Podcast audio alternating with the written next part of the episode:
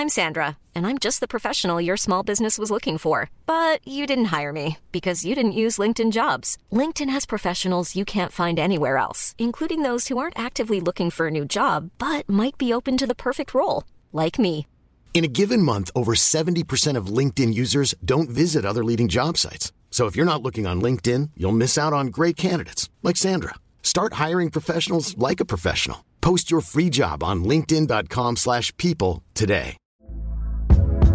Hey there, it's Michelle Norris. I'm host of a podcast called Your Mama's Kitchen. When I travel, I'm usually looking for a way to find a taste of home when I'm not at home. And one of the things I love to do when I am at home is entertain. And Airbnb allows me to do that. When I was in California recently, I rented a house that had a great kitchen. And when we were sitting around the table, we we're all thinking, we're in someone else's house. Someone could be in all of our homes as well.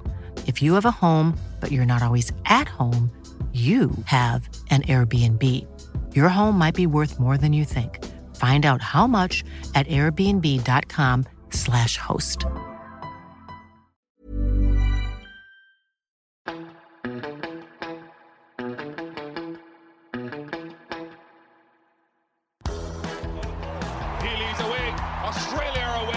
Sit back and enjoy the stroke play of Meg Lanning. This is excellent batting by Ash Gardner. Jonassen strikes again. She's on a hat trick. She comes at Molineux. Catch is taken by Perry. The Australian women's cricket team win their fifth T20 World Cup title in front of a magical crowd at the MCG. Hello and welcome back to The Scoop. We are the cricket podcast dedicated to the women's game. My name is Emily Collin. And I'm Laura Jolly. Firstly, happy International Women's Day to everybody listening in today. So we've got heaps to celebrate. It's obviously been one year since the Australian women won the T20 World Cup at the MCG in front of 86,000 people. So they're, they're obviously incredible memories for our sport that will continue to celebrate for a long time. And in more exciting news, we had some ex- yeah exciting news come through this morning that the SCG have committed to having the first ever statue of a female cricketer.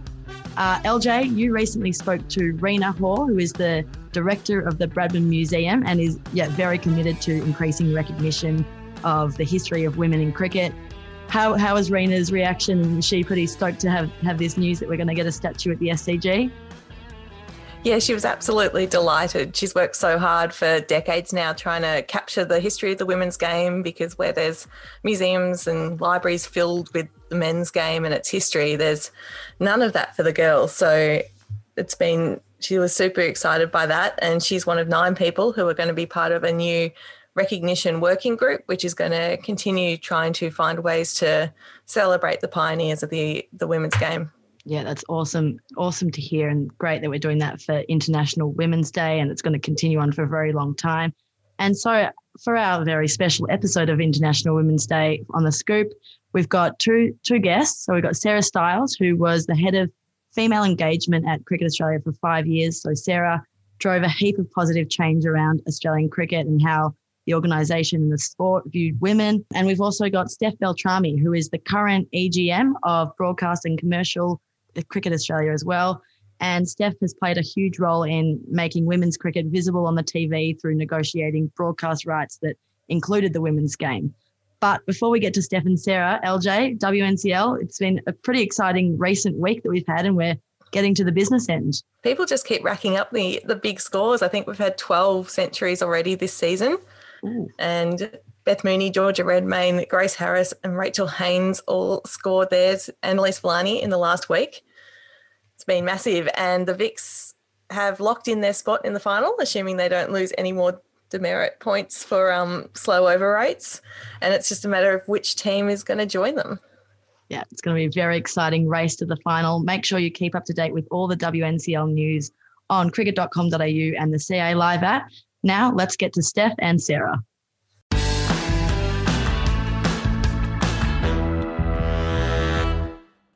And we are joined today on a very special episode of The Scoop by Sarah Styles, who is a person that not many fans will know, but she's had an incredible impact on the game of cricket. So, Sarah, thank you for joining us. Thank you for having me.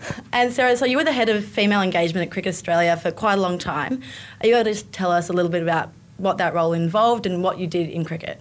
Sure. So, Uh, I joined Cricket Australia at the back end of 2014. Um, so the head of female engagement role was brand new at that point, and it had been created because uh, all of the leaders of cricket were saying, well, you know, the involvement of women and girls in the game, we want to do bigger, better, faster. But also, hang on, who's responsible for this? And actually, no one is. And how can we get more focused? So that's where my role got um, created from. So it was really um, how do we want to, as an organisation, Cricket Australia, but also as a sport across the country, if we take the approach of any single touch point we have with women and girls, we think we can do better. How do we do that? What are we prioritising and how are we shaping what we're doing?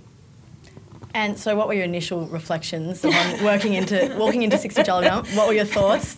Did you feel like you had a big task ahead of you? Ah, well, I was probably oh gosh, um, I was quite, I was probably a bit naive. So I can remember coming in and it was November. And so I sort of thought, okay, well, I'm going to have this summer to figure out kind of how the business of sport works. And then we've got next year to figure out what we're going to do. And then we've got next summer to start doing stuff. Reality is, as anybody who works in a business would know, um, you know, there are budget cycles and there are planning cycles. So rather than kind of having this not leisurely um, introduction, but sort of a, a chance to kind of really take stock and figure it out. That was take stock, figure it out, and have your plan, and know what money that you need really quickly. And so I can remember only being four or so weeks in and being asked, okay, so what's the strategy? And I'm like, you kidding me? No, no, no, we need more time. so sort of the understanding the business of sport and the routine of Cricket Australia, that was the one that kind of I had a bit wrong, kind of when I when I walked into the building for the first time. And did it ever seem like a task that might just be too big or too daunting? um, what uh, you may have heard me say this story before, actually, LJ. So um, I had come from doing something quite different um, for my career. And I'd always been interested in working in sport, and this job had come up, and it was a bit of a tricky call. 2014, women's sport and just the general movement around women in sport was quite different. So I can remember joining on the basis that I knew I would regret it if I didn't have a go, but I also had to accept that leaving behind what I was doing because my entire network was saying, This is a bad career move, you shouldn't do this but it was something I really wanted. But I had to accept that ultimately I might regret it. Um, and I can remember to actually answer your question, there was a couple of times in that first year I'm like, oh, geez, what have I done? Not because it ever seemed too big. It was, it was never kind of that issue because I also had the benefit of we were defining what was the world we were trying to change. So it's not like I came and day one, everyone's like, okay, here are 17 things that you want to do. If anything, that would have made my world easier um, because instead I walked into a world where everybody had their own completely different perspective of what change was needed.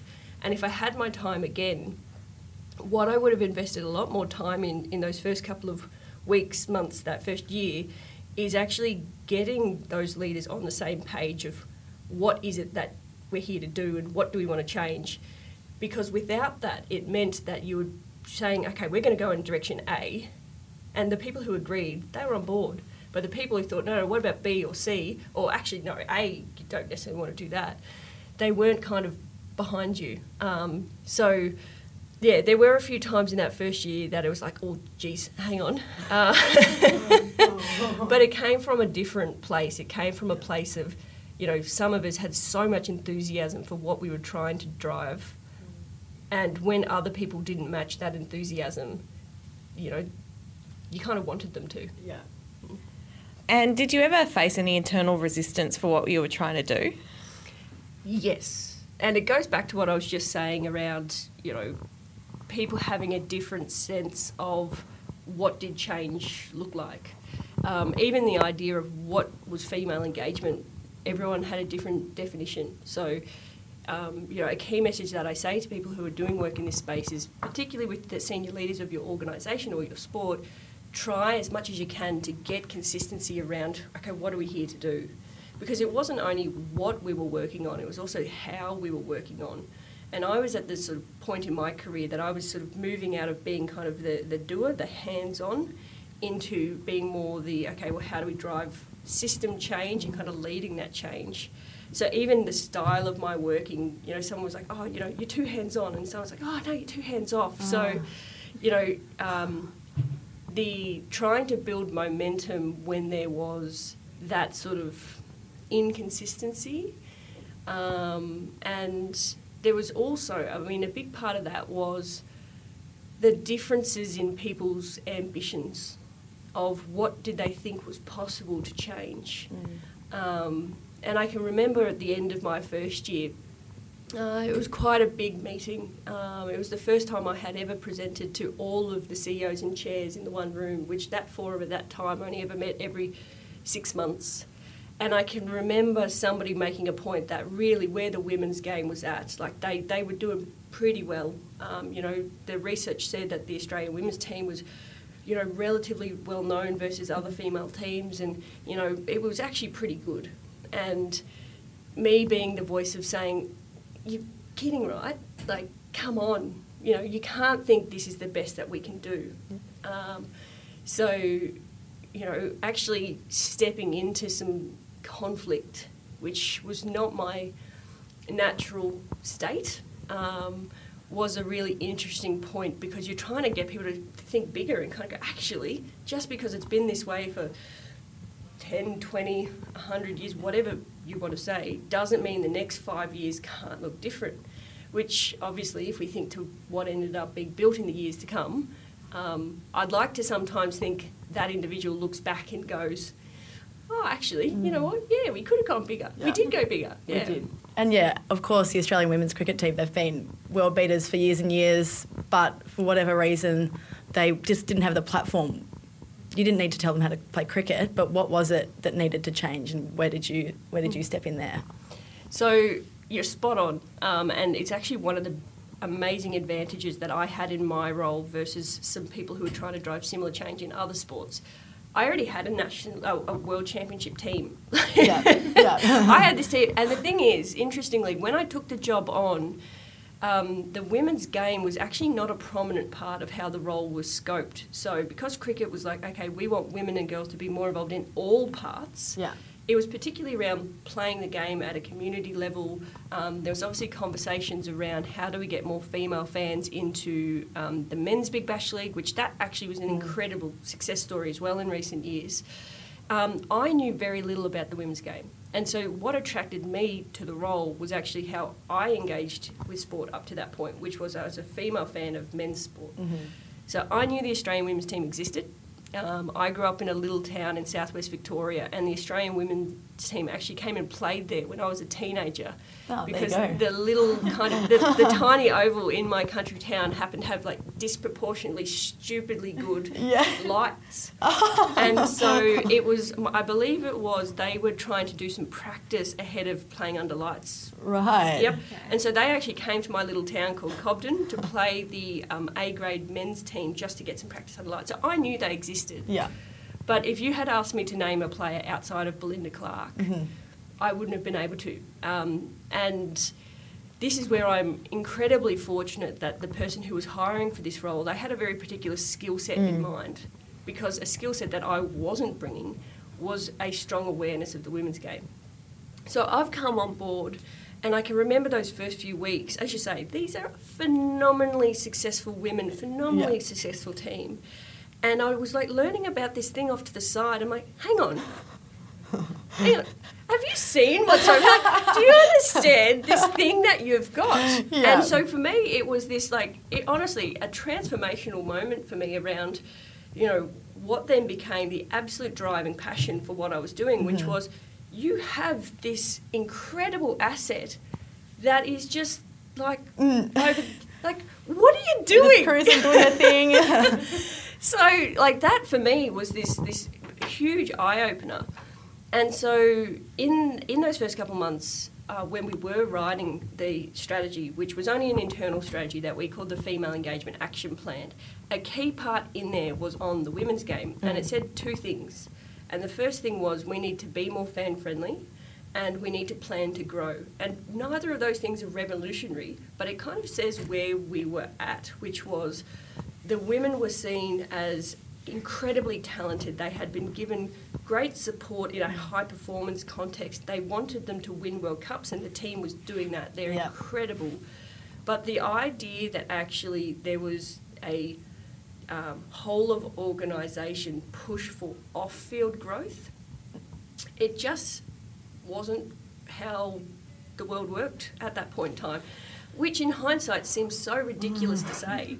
Yeah. Um, so, and I mean, don't get me wrong, there had been great work done up to that point. You know, you think about how much someone like a Steph Beltrame had driven. Um, we had benefited, we being cricket, had benefited from um, a sports commission grant that actually had the team have a media manager for an extended amount of time. You know, having someone like LJ who was actually able to cover the team. So it was more this sense of, at that point, it was really hard, even if you were a die-hard fan of the Australian women's team, it was incredibly hard to actually follow the team. Yeah. So how do we make that easier? And how do we also try and connect directly with fans? So the gatekeepers that were causing difficulty, not just for women's cricket, but all women's sport. Mm. So think about the people who make the choices of what goes on TV, or the people who are making the choices of what gets printed in papers. That we could go around those gate- gatekeepers. So that's where social media was just this really big piece of actually being able to directly build a fan base, Yeah. talk to the fan base, and have that ongoing conversation. Which, lucky we've got you because that's that's what you're doing. Yeah. So, Sarah, obviously a lot has changed since the day the day that you walked into sixty Jolimont Street to come in and revolutionise the game. What is the biggest change that you've observed sitting here now in the women's game and the way that cricket is viewed Yep. in terms of women? So, I mean, within this building, it is the mindset shift of back then it was a case of saying, okay, we've got a series coming up. What is happening? Again, that off field growth perspective, and kind of people looking at you and kind of going, well, nothing's mm. happening. What do you mean? Yeah. And the complete 180 on that. So, the idea of the head of female engagement role, right from my very first interview, was success looks like how do you get the sport to the point that we don't need your role? So from day one, it was how do you um, get the business to understand this is what we should be doing, get them to actually do it, and then you're there kind of making sure they're still going, but you're putting the systems in place that it's independent of the role, which is where we ultimately got to last year, um, which is when I wrapped up. So if we think about that when it comes to the growth of the women's game, getting the sport to understand we should do stuff. And then actually, stuff is happening, and stuff is still happening independent from us tapping people on the shoulder. So, like that shift um, is is the big one. And I mean, that's the thing. It was about how do we reset the ambition of what do we think is possible. Um, and this is where people like Nick Hockley and the World Cup team, um, Kevin Roberts with his vision of where the women's game could go, um, took over from anything that me as an individual was trying to drive. Because at that point, you have entire organisations and leaders who are setting the vision for where those organisations are going to go, driving it. And so that's when you kind of sit back and kind of go, all right, kind of the idea of that wildfire, you know, it's been lit and now it Yeah. runs. hmm And speaking of that, I think we saw for years the Australian team would play at smaller venues, often all their matches at the one venue. They weren't reaching many people, but then they filled the MCG. How, how was that seed planted and how did that all come Yeah. about? So it was a funny one because at the point that I had um, joined, the, um, particularly the double-headed T20s, the um, internationals, they were a really important vehicle to get um, the Australian women's team on TV. Because if all the cameras are there, there's just less barriers. Um, broadcast partners were more open to it. So um, the point that I joined, them playing on the MCG, um, it did happen, um, but it actually wasn't what was best at the time because they hadn't got the off-field growth part right. Reality is, if you put 5,000 people in the MCG, I can tell you from experience, you can actually hear someone on the mm-hmm. other side of the ground have their conversation. The acoustics, or whatever the right word is, is amazing. But if you put 5,000 people into North Sydney Oval mm. or something like that, it is phenomenal. So it was a funny thing that the, the people who had been championing the women's game and doing amazing things had got them to the big grounds. And I can remember a bit of tension when, you know, I started saying, well, actually, can we take a step back? Because in their minds, taking a step back was going back to when it, there were some pretty crappy facilities over the years that I had heard about, you know, just unclean facilities and things like that. So they didn't want to go back to that. No one wanted to go back to that. But at the same time, always just being on those big grounds also wasn't necessarily helping Yeah. because, okay, so it was on TV and you're trying to reach a new audience, but if that audience was dialing in and seeing an empty ground and low atmosphere, like we've seen of so much sport over the last year, there's a reason they created fake crowd doors. Um, they were judging a product without actually watching the product, and so that was actually working against the growth of the game. So we actually took a bit of a step back to go, okay, well, how do we just have great experiences for the fans who are coming along? So that's where, like, something like North Sydney Oval was so great. Um, you think about some of the grounds that WBBL goes to play at. Um, you know, when they go to North Queensland, uh, is Lilac Hill Yeah. over in Perth. You know, ones like that. Great atmosphere, um, and they are beautiful, gorgeous grounds. So if it was a case of okay, we've taken a step back, we're building some momentum, then it was a case of okay, what is then, what are we going to do with that the the World Cup? So we knew I I learnt first about the World Cup in those early weeks of the 14-15 summer. And it actually is in that document, this idea of, okay, well, if we want that tournament in five years' time to be mm. good, successful, whatever word you want to put there, then actually that's not something that happens overnight. We've got to build towards it. So then it became a conversation of what does that look like? And again, almost the wildfire concept comes to mind again because, you know, I remember some of those early conversations. At that point, the men's and women's tournament were intertwined, mm. and we saw it's it's just an elaborate double header. The women's event mm. is, you know, hidden underneath the men's. Depending on what country it's being played at, those matches may not even get advertised. No crowds, everything like that. So we were really working on it. And again, you know, Nick Hockley, Kevin Roberts very much come to mind here. James Sutherland, who obviously sat sits sat on the board of the um, the, the World Cup sits. I suppose it's still going, isn't it? The men's is Yeah. going to be a couple of years off. Yep. And so the idea of actually splitting those events apart was where it started. And then it became okay, well, if the men's tournament has to be played at this certain point, when do we want the women's tournament to be played? And at that point, we had started doing in 2015 and 16 a few bits and pieces around International Women's Day. So, for example, in 2015, um, James uh, gave a keynote at uh, UN Women. They have a great series of breakfasts, fundraisers each year, and so James actually spoke at their 2015 Melbourne event, which was at the MCG. And so, just a few bits and pieces that when these conversations were happening around, well, how about we split it? Um, you may have seen, actually shared on Twitter just recently, um, it was Nick, Kevin, and I were sitting in his little corner office Yeah. up on level five, just talking about this. And I can remember Kevin saying, um, Well, what day of the week actually is International Women's Day? And I've tried to think when it must have been that we had this conversation. And I wonder if it was like, maybe early 2016 or something around International Women's Day. So we were kind of thinking about it, and we literally put out the iPhone and had a look, and we're like, "Oh, it's a Sunday. Oh, that's very interesting."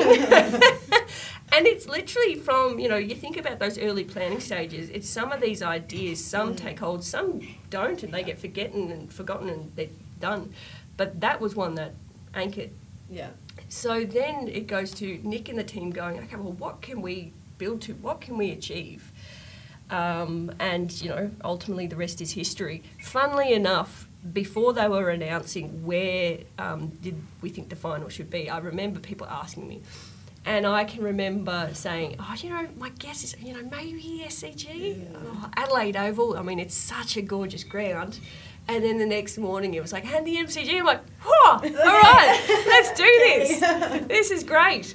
So you know, it's it's again this idea of how do you how could we reset the ambitions? Um, and it was not only for the team who in the local organising committee of the World Cup that were doing that, but then, you know, they then lifted the ambition to a new level all, altogether. So, um, yeah, it's funny, sort of long way of answering your question, but this idea of actually we took a step back in order to grow, um, and that was. You know, I think the right call. And we saw the Australian squad faced unprecedented scrutiny during that time, the World Cup, but overwhelmingly women's sports still get such a tiny percentage of coverage.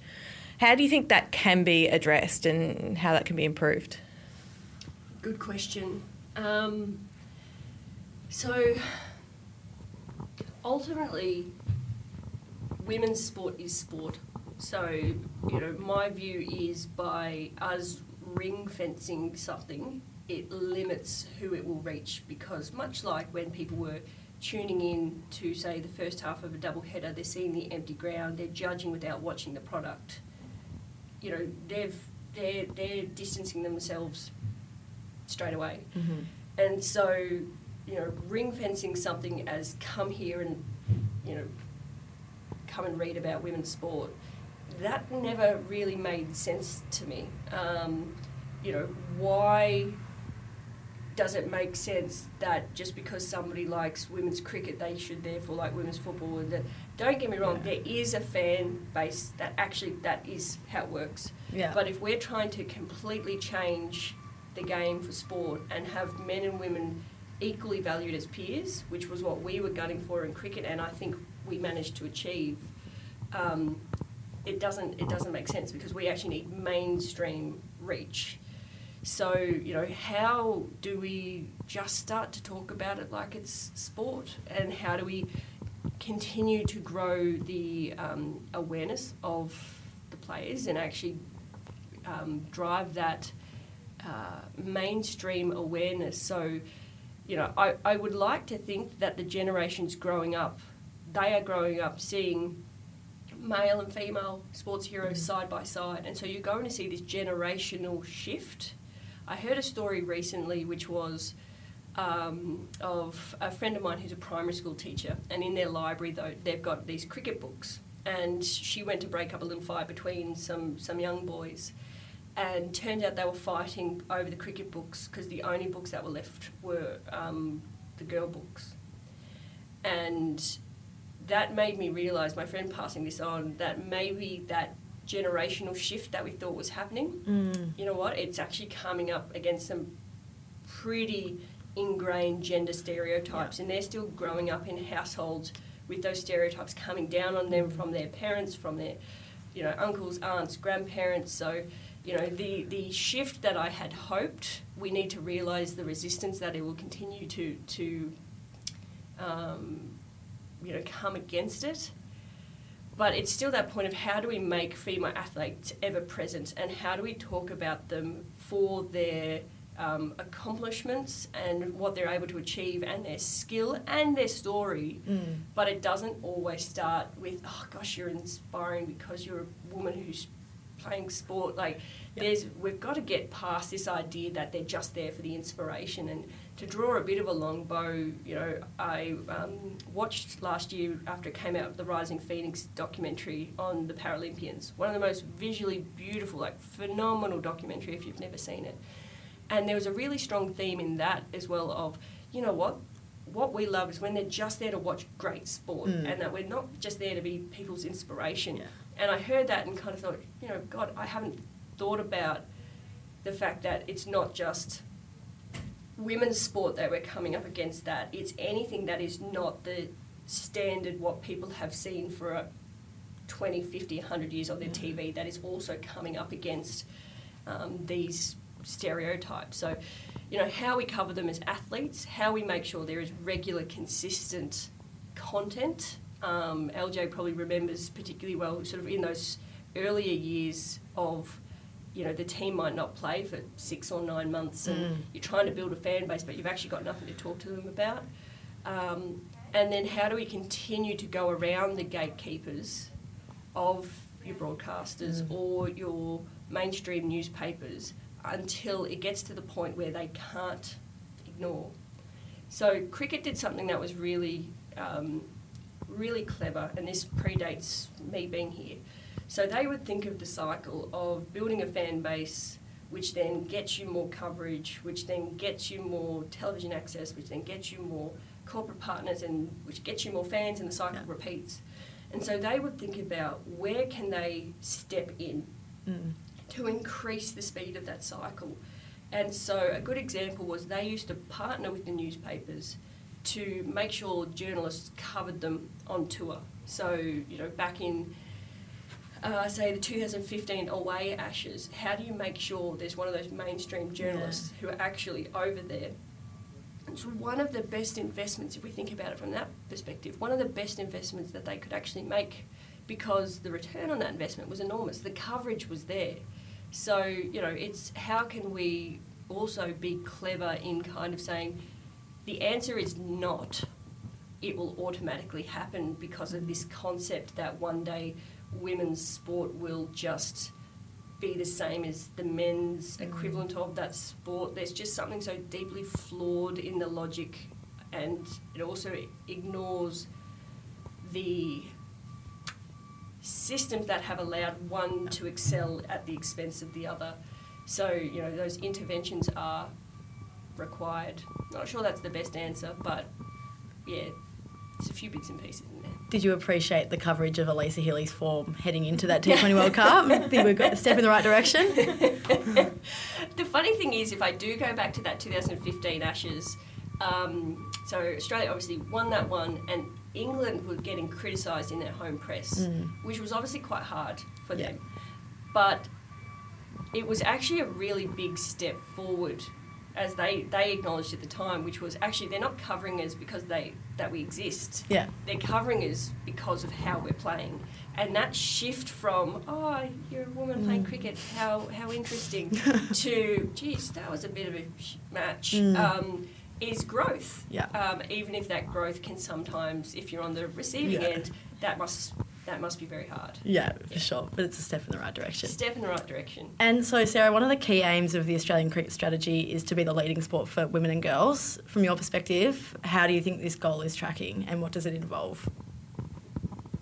Good question. And probably if we are given a criticism on it, it was that we didn't define what that looked like. Mm. Um, so for us, when it, we think about being the leading sport for women and girls, there were sort of five different parts of it that we were broadly looking at. We were looking at um, representation in leadership in the workforce, in our boardrooms, the um, actually girls playing, so mm-hmm. the participation piece, the talent pathway of getting those people through who are going to one day represent their country, which is then into the fourth one, or um, playing the WBBL, WNCL. Yeah with the fifth one being the women and girls as fans, including of men's sport. So for us, it was this concept of, well, it's not about being number one in every one of them, but it is this sense of when you look at it on a combined basis, do we believe that we are performing how we want to relative to other peers and maybe not even relative to other peers because sometimes if the standard's pretty low mm. just because it's low doesn't mean that's what you should be aiming for so I think there is work to be done in defining what does that look like. Um, but what we do do, and we release each year in the Press for Progress report, is to say, okay, well, this is where we're working towards, this is where we are today, this is where we were last year as well as the year before, and please judge us on how you think we're tracking towards that. So the unanswered question is if we then get to those targets, do we believe we've achieved the leading sport for women and girls? And there's the version of us judging it for ourselves versus you know others might judge us differently. But I feel strongly that to be the leading sport for women and girls doesn't mean we have to have the most number of girls playing and this and this and this and this. It is the kind of combined sense across all of those pillars that actually makes that happen. Yeah. That makes sense. Mm. And what are, have been the major challenges to increasing female participation? So I've been really lucky that again predating me there was a there was a good focus in the community cricket team um, that it wasn't like we were starting from nowhere, but where we were starting from close to nowhere was the fact that it was near impossible, particularly if you didn't live in metropolitan Melbourne or Sydney, to Mm. play in a all girls team. And I do focus on girls because reality is we we're, wor- we're working in an environment of constrained resources, particularly then, um, and particularly now post COVID, what that's done to sport. So I was always of the view that if I had one dollar and I had the choice of spending that one dollar on a thirteen-year-old girl or a thirty-five-year-old woman, Mm. I was going to spend it on that thirteen-year-old girl. Not everybody agrees, but that was my view. So for us, it was this sense of those girls at the moment are either playing with women or they're playing with boys or they're just really not having much of a choice on what they could do. So, um, with the momentum that had already been built around community cricket, um, there was already a national female participation manager, and there's also Sam Almaliki in there who was doing some really great things in growing cricket's um, focus around all forms of diversity we work with them to get the entire sport with the um, support of the Commonwealth Bank behind the Growing Cricket for Girls Fund, which then completely reset over the next few years the opportunities that girls could actually have to go down to a cricket club and play with, and this was the important phrase, girls like them. Because what that means is different for the individual. So girls like them might mean another girl my age, or when they get a little bit older, it actually means with um, this skill set that matches theirs. So it's and that's not something we're pushing down on them. That's something that we were learning about, just that flexibility of what does a girl like me mean. So you know, over the course of that fund, that was like a two thousand percent increase in the number of all girls teams. So you know, if I think about the big change that needed to be driven, that was it. Um, what cricket probably did though, and again, if we think in hindsight, compared to say some other sports, so um, women's AFL comes to mind. Cricket was very focused on the supply side. So let's have the teams there, the infrastructure there, um, the equipment there, um, and then let's get the girls. As opposed to, I would say, again, using women's AFL as the counterpoint, they nailed the demand side um, through um, building the AFLW, you know, how well they did in building the movement around that ahead of its first season. The demand of those girls showing up, and so teams having to be created Yeah. to accommodate them, they're very different challenges. So we've done the supply, um, and particularly out of last year, what is probably the biggest hit from COVID, if I think about the momentum around the women's game, um, is that that hope that the girls inspired by that tournament and excited by that tournament, um, you know, then come down to their local cricket club. We've just got to hope when things are a little bit more normal that that energy and that passion is still there because you know as we all know, it was literally a matter of days after that final that you know world shut down. Oh God. And Sarah, so another part of the strategy was making Australian cricket more equitable as a workplace for women. Did you see that improve in your time, and how does how, do, how did you go about that? So something that really I think surprises a lot of people is how when you look at the Cricket Australia workforce in particular, but also in states and territories, um, that actually there was a really healthy gender balance in there already. So for example, Cricket Australia always sat at around about 42, 43% women.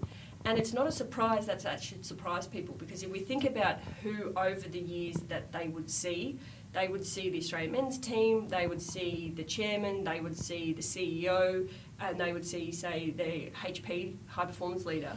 And they historically had been all um, sort of, well, not so much the Australian men's team, they're obviously young guys, but the other ones were mostly middle aged white men. Yeah. So if your sport has a perception and that perception is being reinforced by who are your spokespeople, we shouldn't be surprised that people think that's what everyone in there looks like. So on a whole, there were a lot of women. People don't realise the Boxing Day test is almost exclusively put on by women. But in that leadership roles, you know, that's where there was um, not that representation. Women were very much underrepresented in those leadership roles. And that's where we saw the shift, particularly then in the boardrooms. So over the last few years, we saw it was uh, women represented about 18% of Australian cricket directors, of which there are plenty. There's about 100 Australian cricket directors when you take in all of the different entities.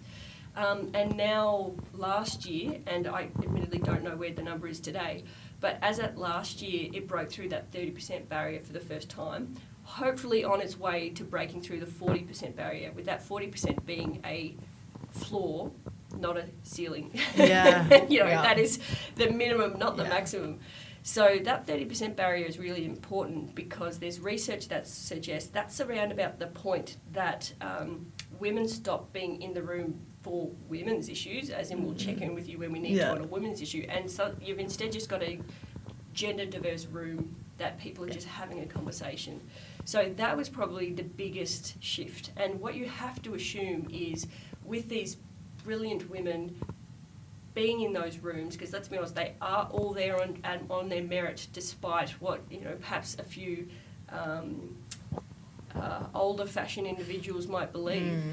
Um, that will then continue to drive change, and you have this wonderful amplification benefit of that greater diversity at the top. So that's been wonderful to see, and it also means those women are there to support each other in greater numbers. And I'm aware of many examples of this sort of cross country mentoring um, between sort of your more senior and your newer directors. So, you know, I'm just really excited to see that continue to grow. Um, and you know who will be the first, for example, female chair of a um, Australian cricket body. That would be a really um, that's a big one that hasn't happened yet. But even in the last week, you know, seeing someone like an Olivia Thornton become CEO of Cricket ACT, um, I know she's the first woman to be CEO of that organisation, and I think she's the only the third female CEO across Australian cricket. Chris Matthews being one, and I believe roughly 20 years ago there was um, a, another individual whose name escapes me who was CEO of the WACA as well. So you know, more examples of that is what we're going to need to see over time. Hundred percent. We'll make sure we all keep fighting the good fight. Yes, that's right, LJ. Yeah, LJ, chair. Sarah, thank you so much for joining us on today's episode of The Scoop. It was absolutely fascinating to hear from you, someone who's driven so much positive change. So thank you for taking the time. Uh, anytime.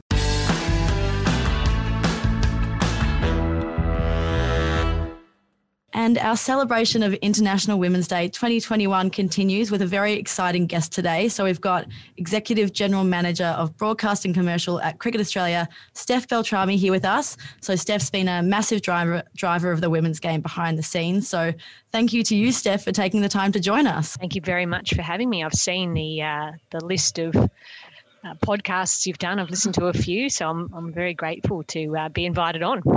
So, um, Steph, you've worked at CA for about 20 years, starting off as an assistant to then CEO Malcolm Speed. Can you tell us a bit about your life in cricket and the different roles you've done?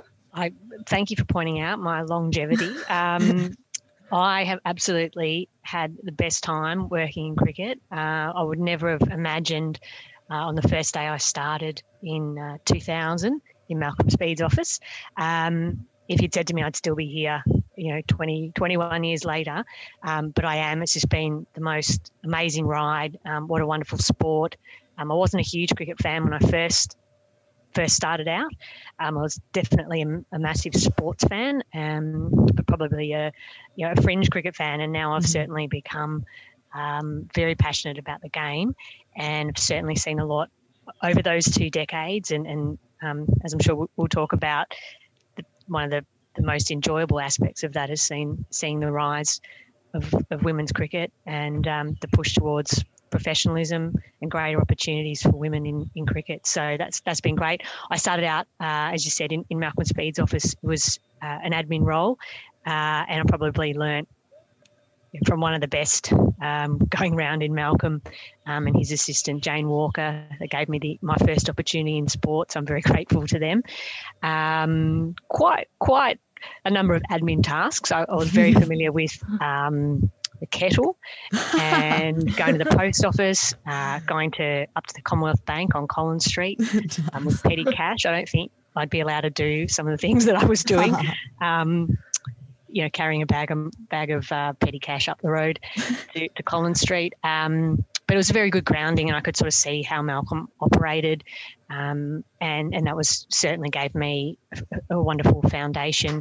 Um, I then moved into the comms team, uh, under Brendan McClements and learnt um, a huge amount from Brendan and uh, and his team. Um, Peter Young took over from Brendan and, and also a wonderful mentor of mine. Um, and that's sort of where I got involved um, with Peter putting me on the road to to do some media management of the of the Australian women's cricket team, and then once I'd um, once I'd um, returned from a from a secondment at the ICC in London, which was also an amazing experience um, working the clock tower at Lords. Wow. I I came back and um, was given an opportunity to work with our media partners, and that sort of started off my um, next phase of my career in, in media rights. And I was working in media rights for about 10 to 12 years before I landed um, in, in my current position, um, which is an expanded role looking after sort of the wider commercial parts of the business as well as the broadcast area. So it's been just unbelievable and um, really very grateful for every opportunity I've had. Wow, that sounds like an incredible journey and certainly moved on from just pouring teas and coffees from the kettle.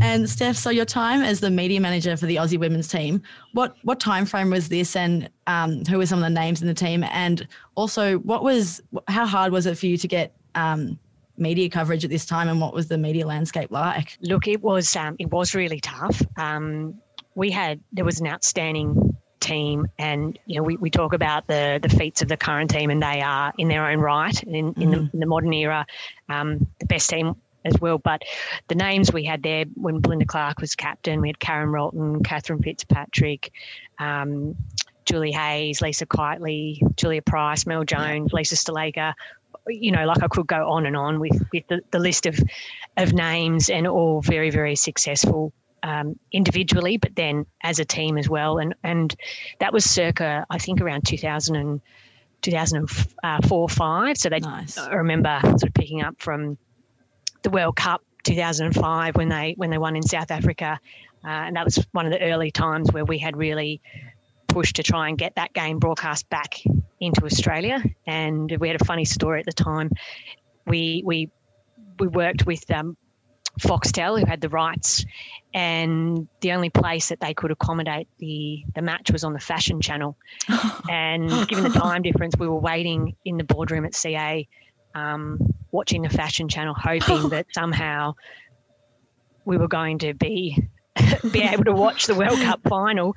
And we were sitting there, a group of us, waiting, waiting, and then the screen went black, and we thought, "Oh no, what's happened here?" And the next minute it was the commentators saying, you know, we're, we're live here from from South Africa with the Women's World Cup final, and we were just it was amazing. But I think now you you know the way um, the, the, number of, of, channels that are devoted to sport now, you wouldn't think we'd land on a fashion channel again. But it was, it was quite a funny story at the time.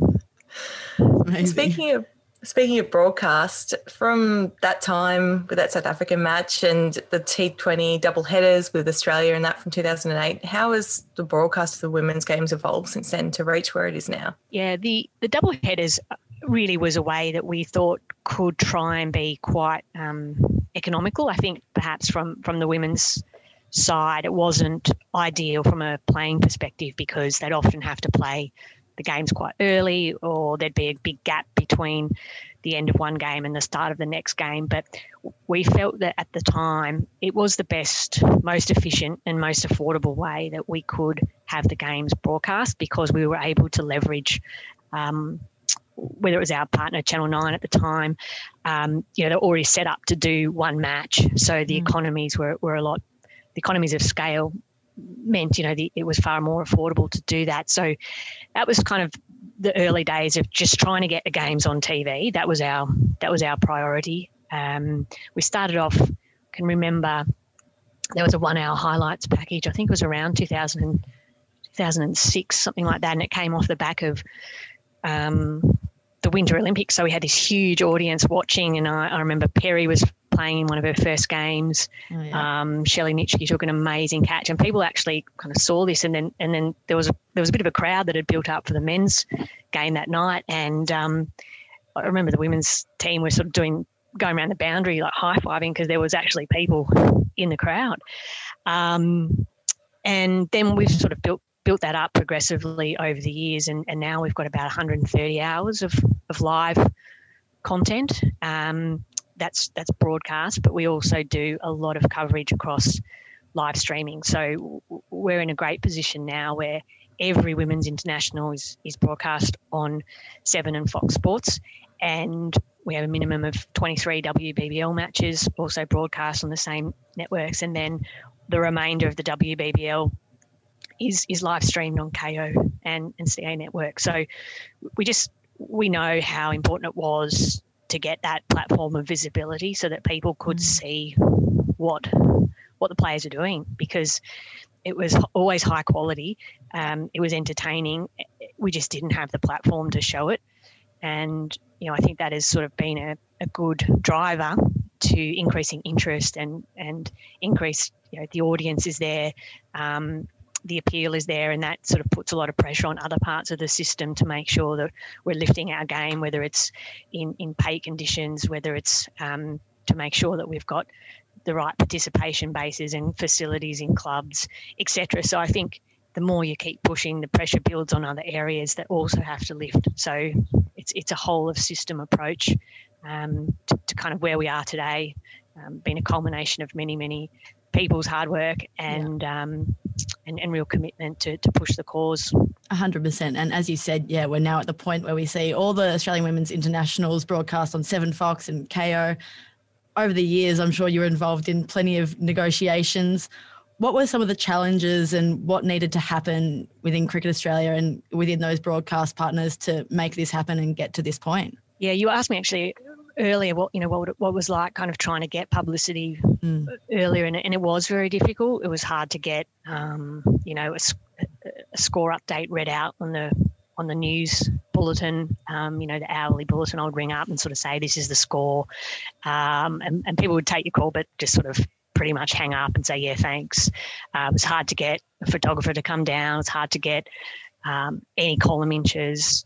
Um, we tried a lot of different uh, sort of I guess you call them PR stunts. You know, we, we took photos off the Sydney Harbour Bridge. We um, we just tried to come up with any crazy angle we could. Um, and in, in fact, we, when we were in Adelaide in 2006, there was a, there was a point in time where we had front and back page for women's cricket. I remember Kate and Alex Blackwell on the front page of the Advertiser was phenomenal. And on the back page, they had um, Karen Rolton alongside um, some of the other iconic Australia um, South Australian athletes from from the Crows and Port Adelaide, and you know it was it was phenomenal. It was terrific support, but but it generally was very very tough. Um, I think what's changed certainly um, there's been a, a, definitely a. I mean, w- women have sort of been playing catch up, you know, in the industry, but also society for a long time. Um, so a groundswell of, you know, really trying to understand that you cannot only appeal to one part of um, the population if you genuinely expect your sport to be popular amongst the entire population. And I think slowly that realization hit and and there was you know far more concerted effort whether it was resources but but also attitudinal change i think we still we still have a long way to go but um, getting the the support from we always had support from from broadcasters. It was a challenge to get games covered. It was a challenge to get good time slots and get good um, priority programming. Um, but you know they were also under their own pressures at the time, so you, know I don't think it was realistic just to sort of you know snap fingers and expect that the whole world was changed. But we we kept working with them and, and demonstrating value and demonstrating audience growth and you know, just continually um, you know, re, re, restating the case that this this makes sense if we can build it. Um, it will grow into something, and, and now it's at the point where uh, you know the WBBL is is the best women's league. Um, you know, in in Australia, definitely the best women's cricket league in the in the world. Um, I think we can we can hold that mantle, um, and you know the, the, the numbers really back it all up. So I think it has been it's been a long journey, and we still have a long way to go. But um, really demonstrating with, with with facts has been important. Um, really having influential people keep um, pressing pressing the case uh, and, and, working with our partners um, who, and, and that's whether it's broadcasters or our sponsors. Um, you know, big shout out to the Commonwealth Bank who have been long term supporters. Um, everybody doing their part creates quite a groundswell. And as you've mentioned, we've reached the point where we're now seeing a lot of the international games broadcast, but we still see those matches often played on Seven Mate or the World Cup finals on Gem, and there's only a portion of WBBL matches broadcast. What are the growth opportunities going forward for the women's game? Well, I think we're, especially with the WBBL, we are at an interesting point um, in terms of you know who, who is the audience for the WBBL. So I think from a you know, broadcast perspective, it does always sort of generally add up that if you you're in a prime time um, slot on a on a main channel, generally the audience is a lot larger. So if that was the case, you know, we if we're wanting WBBL to certainly be that um, introduction for young children as well, uh, I think there's a balance between putting games at night and putting games in really family friendly. You know, afternoon slots to create nice carnival atmosphere at the ground. So I think there's a bit of a balance between pushing really hard just to keep growing TV audience and trying to have night matches, primetime matches, which would certainly boost our numbers but also I think there's an aspect with where the competition's at to keep uh, also making it very accessible for families to come along and enjoy the opportunity, um, enjoy a day out, uh, and and so there's a bit of a balance there. I think the opportunities. Uh, the opportunities come with just keep continual um, growth in commercializing it as well. Um, mm. And I think that that that just adds to the professionalism of the total game.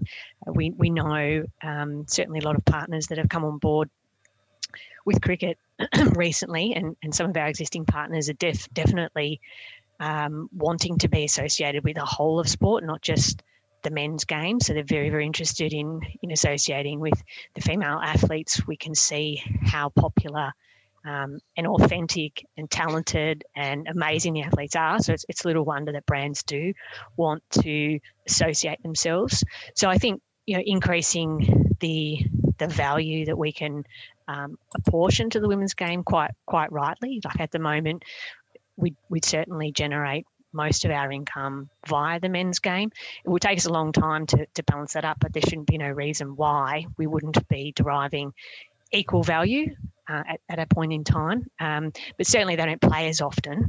So there's a um, difference there. And I, and I, think certainly there's a conversation at the moment about, you know, what, what formats international uh, women's cricket will will adopt, whether it's more Test cricket or more T20 or um, having a multi-format approach like the Ashes between Australia and England, where it is multi-format and there's a point system. So there's a few things I, I feel to work through, um, but definitely, you know, the long-term vision we should be we should be saying there's no reason why we wouldn't be um, from a commercial lens, um, generating you know an equal split. That that will be a long term vision, um, but also will come down to um, demonstrating that value proposition and, and I guess um, the, the, balance of uh, volume of content sort of plays a bit of a role in that.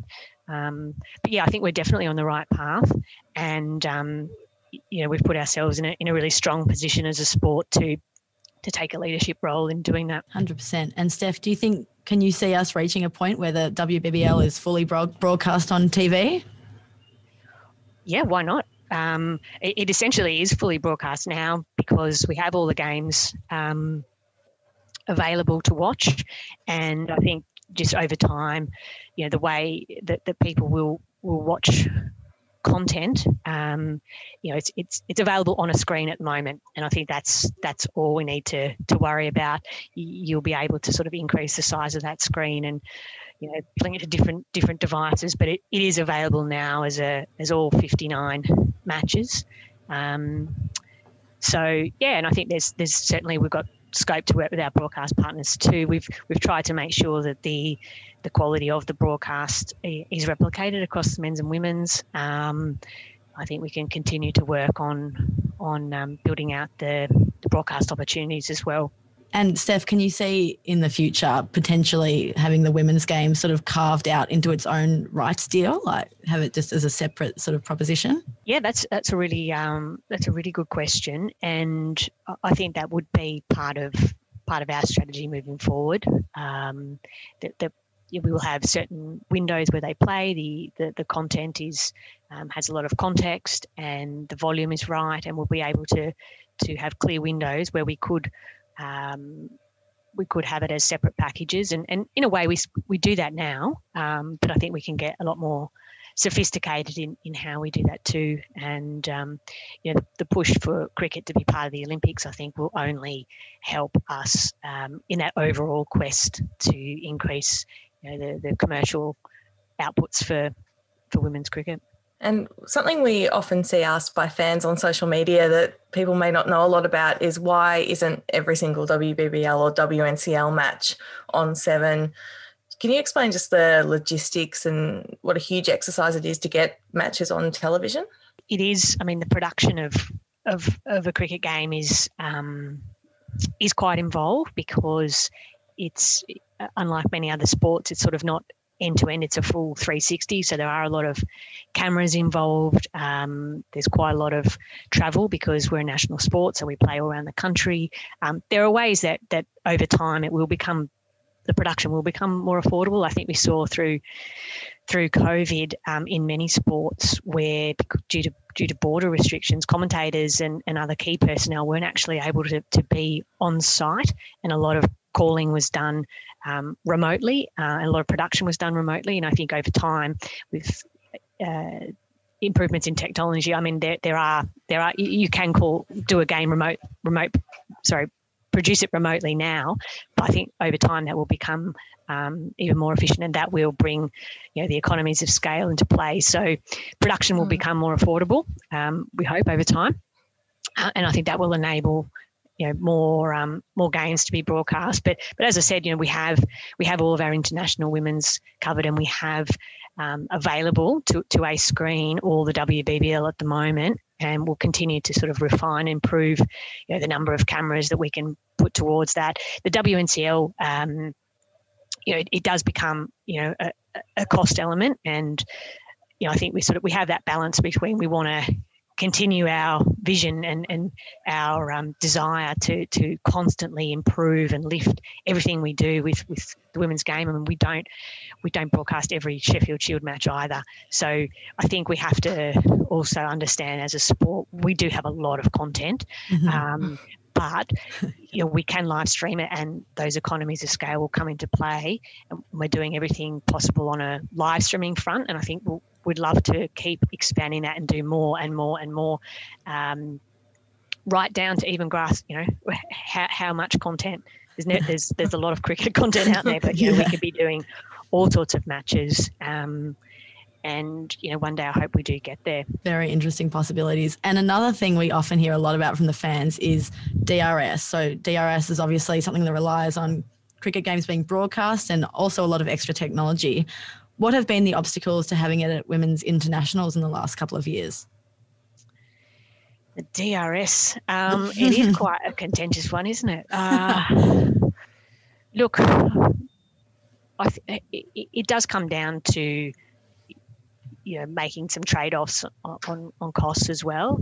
Yeah. Um, I think I, am definitely you know believer we just we, we have to continuous improvement is is important and we we can sort of you can keep spending money um, on everything but i think we've got to work out what are the absolute priorities and, and things that are going to really turn the dial. And mm-hmm. if you mm-hmm. had to make a decision between broadcasting a game or, or having DRS, um, you know, I think the most important thing is to get the games covered, and we can keep building, and we can, um, you know, I know there's been discussion around, you know, BBL as well having a, a review system of sorts. I mean, I also believe that that umpires um, are doing a great job, and yeah. Um, you know, let's not take away from the fact that it's a hard job and they're doing it very well, and um, you know there are ways whether it is you know a full a full DRS system or just ways that we can support umpires who have a tough job um, it may not require a full DRS system. It may just require some other areas. And again, technology is going to change all the time, mm-hmm. and there'll be new innovations that hopefully lend support. I mean, ultimately, we want we want the game to be adjudicated fairly, and and we want to remove you know those those kind of howlers mm. that, that people talk about, which kind of really frustrate players and frustrate fans, and that's you want to eliminate eliminate that, but you want the game to keep moving. So, look, I think over time we keep building, and innovations will will play an important role. Um, so I can I can see it just constantly getting getting better, um, and hopefully fans can you know give us uh, continue their patience until we, we get you know the, the right model in place. Yeah, absolutely. And just finally, for women who are aspiring to build a career in cricket or any sport, do you have any advice or, or any lessons you've picked up along the way? I think um, I would definitely encourage women to be involved in sport, um, either playing or, you know, and there's so many um, more opportunities now um, than, than, you know, when I was a young girl. Um, I probably still wouldn't have made it um, anywhere near the on-field action. Um, but I think there's definitely a lot more opportunities um, for for young girls to play and then even to forge a career as an athlete. Um, certainly in cricket, that is a that is a possibility. And I only look at how many um, how many you know young girls are selected to play for Australia and they're still at school. And just, it's it's know, crazy. Playing WBBL and I've got to do an exam this weekend. I think, wow, like that's you know that that's oh. a very different story to what we had which was the women's team holding down jobs um, mm. um, to play for australia so now we've got school kids um, doing exams so definitely uh, opportunities are there and i would encourage girls to get involved in cricket and, and know that you can have a career um, and i certainly encourage um, girls and women you know off the field in a range of opportunities um, it's only improving. It's it's becoming more competitive, um, but I think also attitudes are changing, and and there is a lot more scope for girls to to be involved, and we certainly have, um, you know, a real a real desire at CA to ensure that we are we are progressing women through through the organisation, um, that we've got representation at, at board level, um, on, on the executive team, and you know across senior managers, and and making sure that we are progressing the careers of, of, women in cricket. It's very important. Steph, thank you very much for taking the time. It's great to hear from your perspective on all things broadcast and the media landscape. So thank you very much for taking the time to join us on this week's episode of The Scoop. It was my pleasure and thank you for having me. Good luck, team. Healy's away. Australia away. Sit back and enjoy the stroke play of Meg Lanning. This is excellent batting by Ash Gardner. Jonassen strikes again. She's on a hat trick. She comes at Molineux. Catch is taken by Perry. The Australian women's cricket team win their fifth T20 World Cup title in front of a magical crowd. Mom deserves the best, and there's no better place to shop for Mother's Day than Whole Foods Market. They're your destination for unbeatable savings, from premium gifts to show-stopping flowers and irresistible desserts. Start by saving 33% with Prime on all body care and candles. Then get a 15-stem bunch of tulips for just $9.99 each with Prime. Round out Mom's menu with festive rosé, irresistible berry chantilly cake, and more special treats. Come celebrate Mother's Day at Whole Foods Market.